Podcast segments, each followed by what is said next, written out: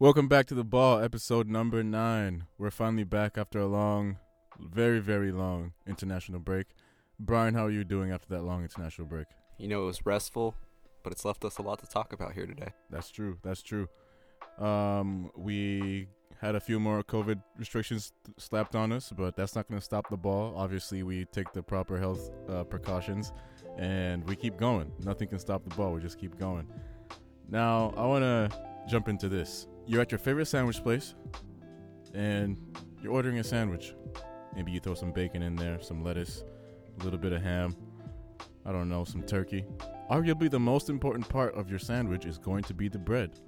Now, you can have some fancy toppings in the middle there. Maybe throw in some mustard, um, some honey mustard, maybe a little, a little. Maybe it's a Friday. You get the honey mustard on there instead of just the regular mustard. And you're gonna have to throw some bread on there at some point to give your sandwich a bit of form, a little bit of stability, and a little bit of seriousness. You don't want to be walking around with a, with a sandwich with no bread. I mean, maybe some of you do, but come on. Let's throw some bread on that sandwich. We don't watch our carbs here at the ball. No, no, no, no, not at all. Not at all. Now, that's exactly what Højbjerg was was for Tottenham versus Manchester City. What we saw that game was Højbjerg giving Tottenham that stability, the seriousness in the midfield, you know, giving them that form. He was the bread in that whole recipe. I think we saw the best manager in the league with one of his strongest lineups and his strongest players, and they executed. Now, Mourinho, if you've been following his career, there's always that one Mourinho type player.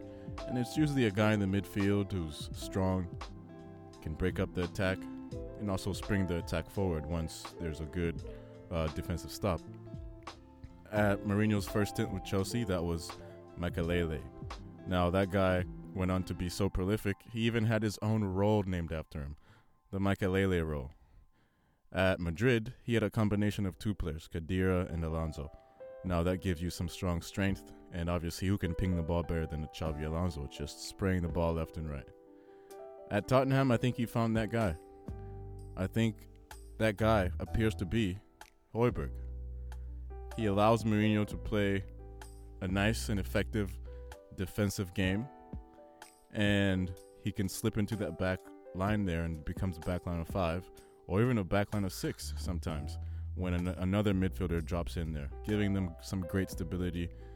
And it just asks the question to these teams who like to play intricate football like City can you break a Mourinho team down with Harry Kane and Heung-Min Son waiting there for a counterattack? I don't know. Manchester City wasn't able to do that this past weekend.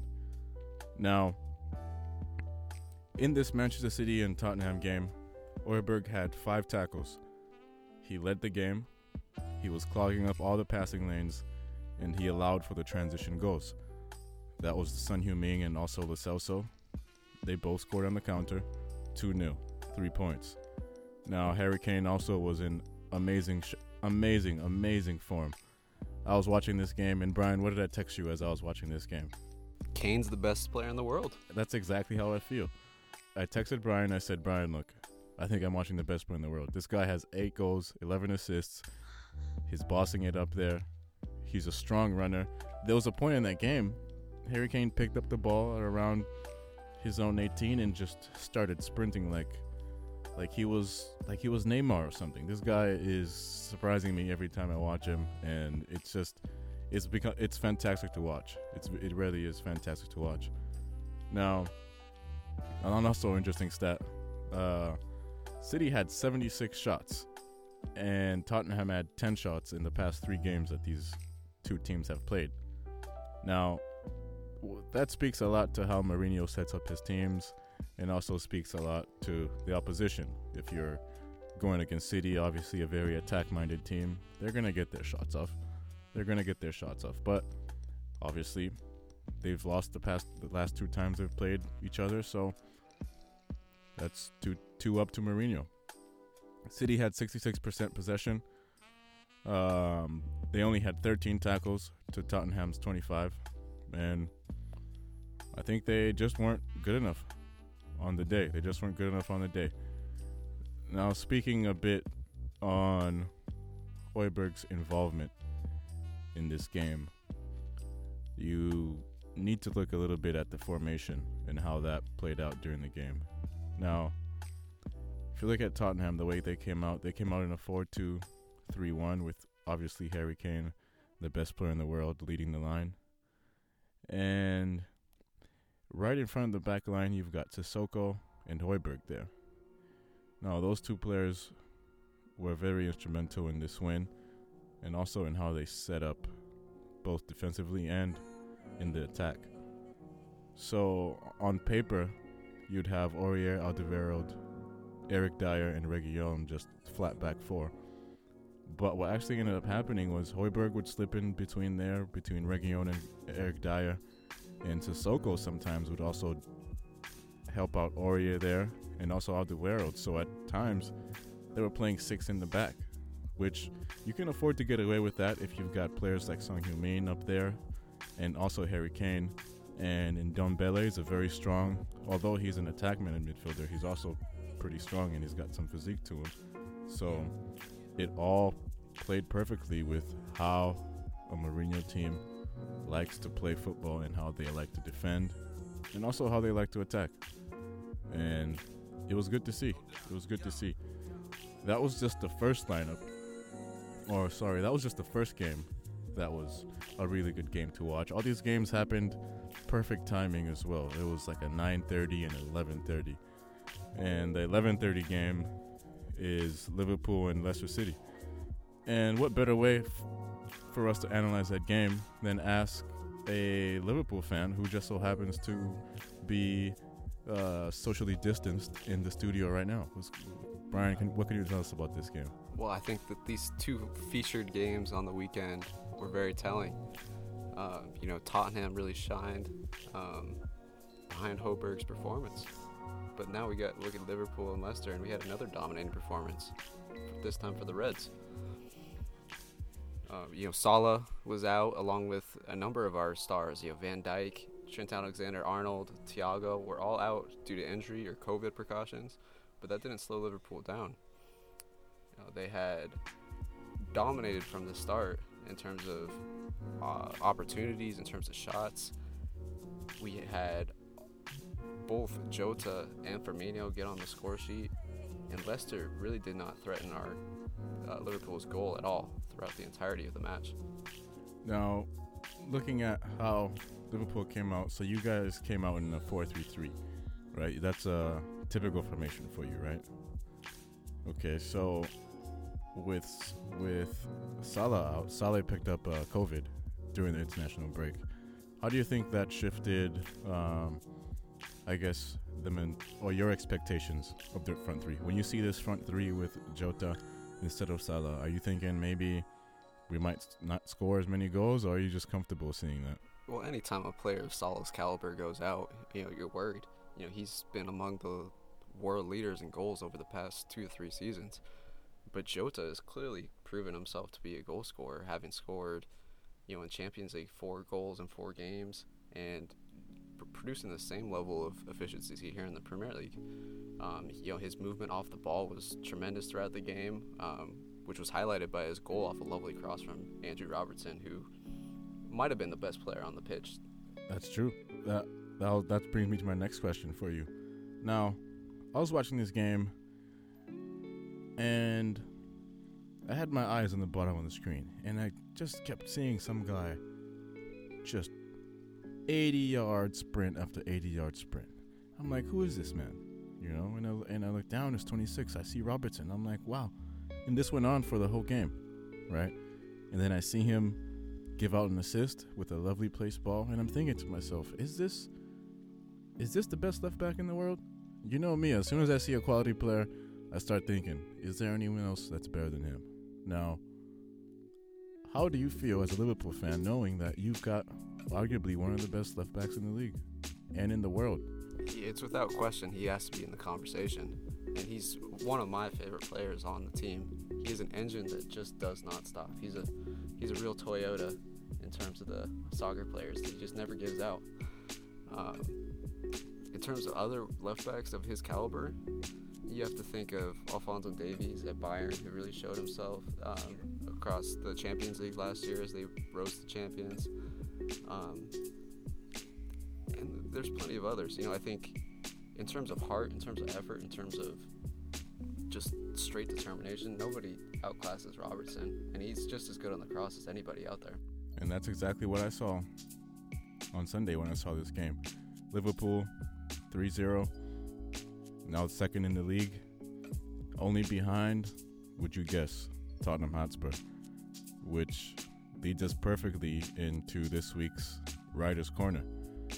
Now, this week's article in the Writer's Corner, we're going to be looking at an article by Charlie Eccleshare.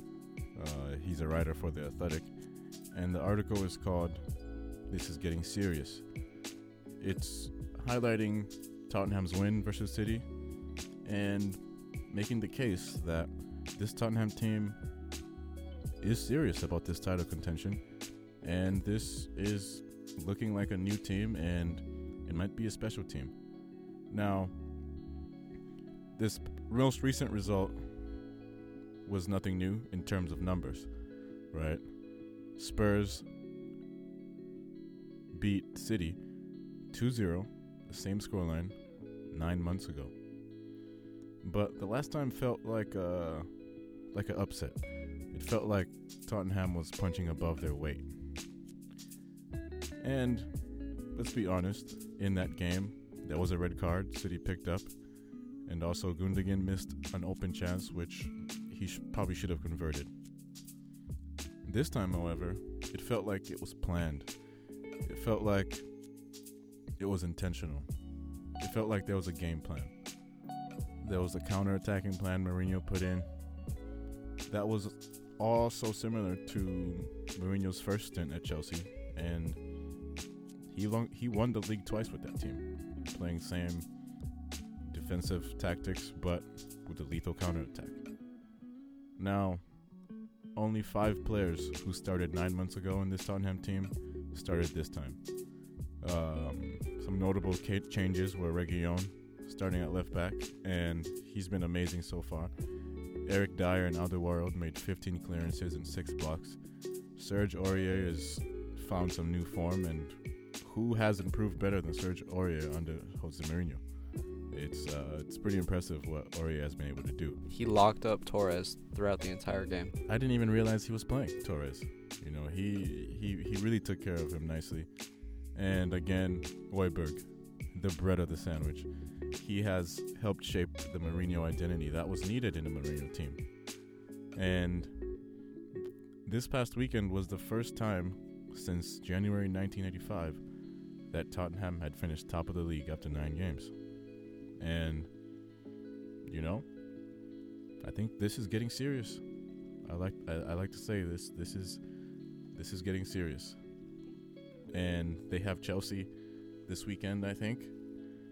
Uh, hopefully, we get a chance to see Christian Pulisic, one of the best young American soccer players out there, and which also conveniently leads us into another special segment uh, we like to call Across the Pond here at the ball.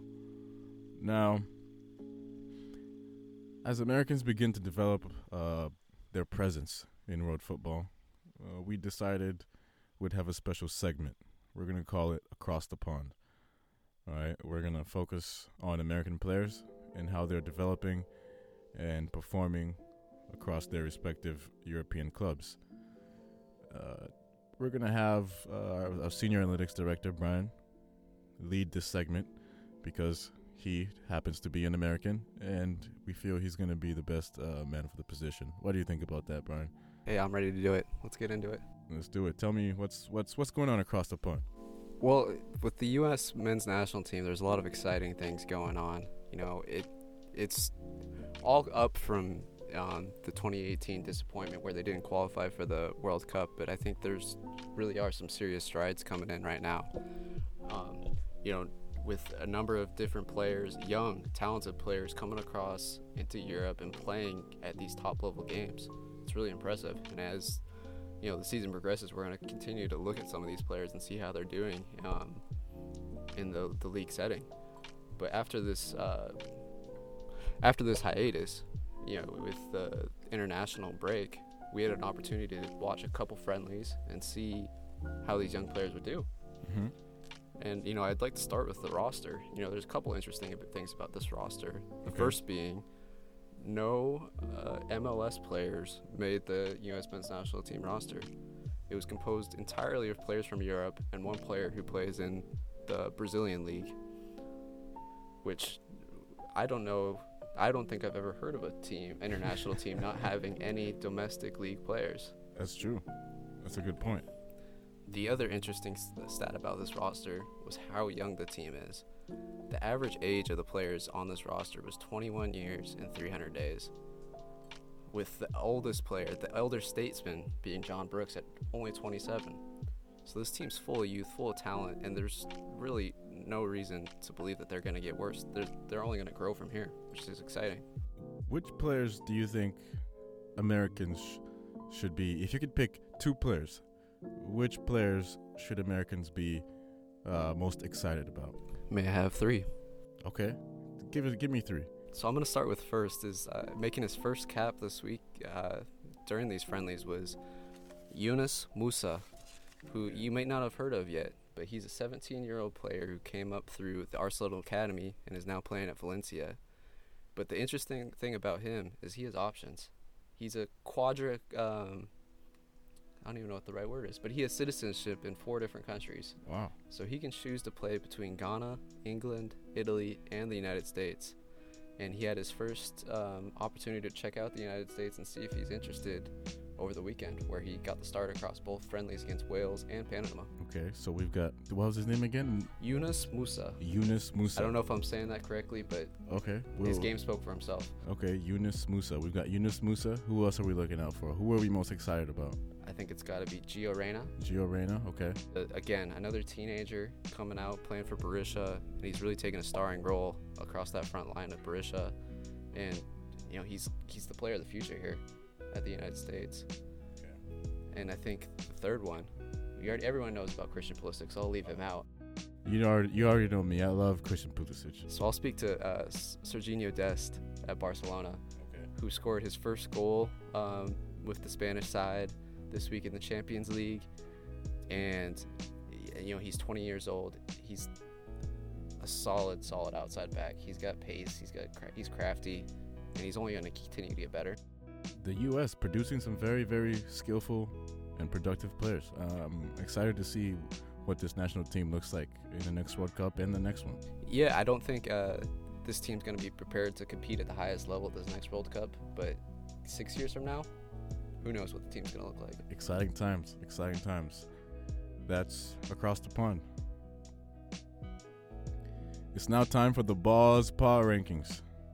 Coming at number five, we've got Leicester City. Now they looked just simply outclassed against Liverpool, but that's Liverpool. You can't really knock them too much. Vardy is, doesn't look as dangerous right now. He is coming off a calf injury, so let's give him some time, see if he can get that offense started up. They're only two points off the top, um, so you know, not too bad of a start for Leicester City, but uh, this past weekend kind of shook me up a little bit. And they've got Fulham up next to give them some free points, so you can't really complain about that. So that's that's number five. Coming in at number four, we've got Southampton. They're only three points off the top. They haven't lost in the last five games. They ran into some problems getting some goals this weekend, but lots of pressure is going to be put on their defense. So if they're going to stay up there in the top top of the table, they're going to have to really get that defense lined up and um, see if they can last. Once you once you stay up there and the season gets going, your defense can get exposed or stay strong and you end up winning a couple trophies. Now, number three, making their highest ball ranking so far is Chelsea. I think the Germans are finally starting to learn the pace. It took them a little bit, Kai Havertz and and Timo Werner. Now they're starting to learn the league. Um, expect them to start scoring a bit more goals, getting a bit more involved in the offense, and they're third in the league right now. Silva is looking good, and we should have expected this from a team that made a couple signings over the summer break. give them a couple weeks for them to start meshing, and Pulisic is also coming back. So don't forget about him. Once he comes back, they have a chance to make a serious title run. Now, number two, Liverpool. They just keep getting results. Whoever whoever's injured on that team, they always seem to find a way to overcome it. They're showing some great depth. They just know how to win, and they're second in the league, behind number one. Well, t- tied for first. I'd, I'd like to point out they both are at 20 tied, points. tied for first, tied for first. Let's throw the goal differential in there, and, and and then and then we can say coming in number one is Tottenham. The ball power rankings, they're top of the league, with maybe they'll put an asterisk on there. They're top of the league. They've got the hottest player in the league, Harry Kane. They've got the league's top scorer, Heung-min Son, and they've also been undefeated in the past five games.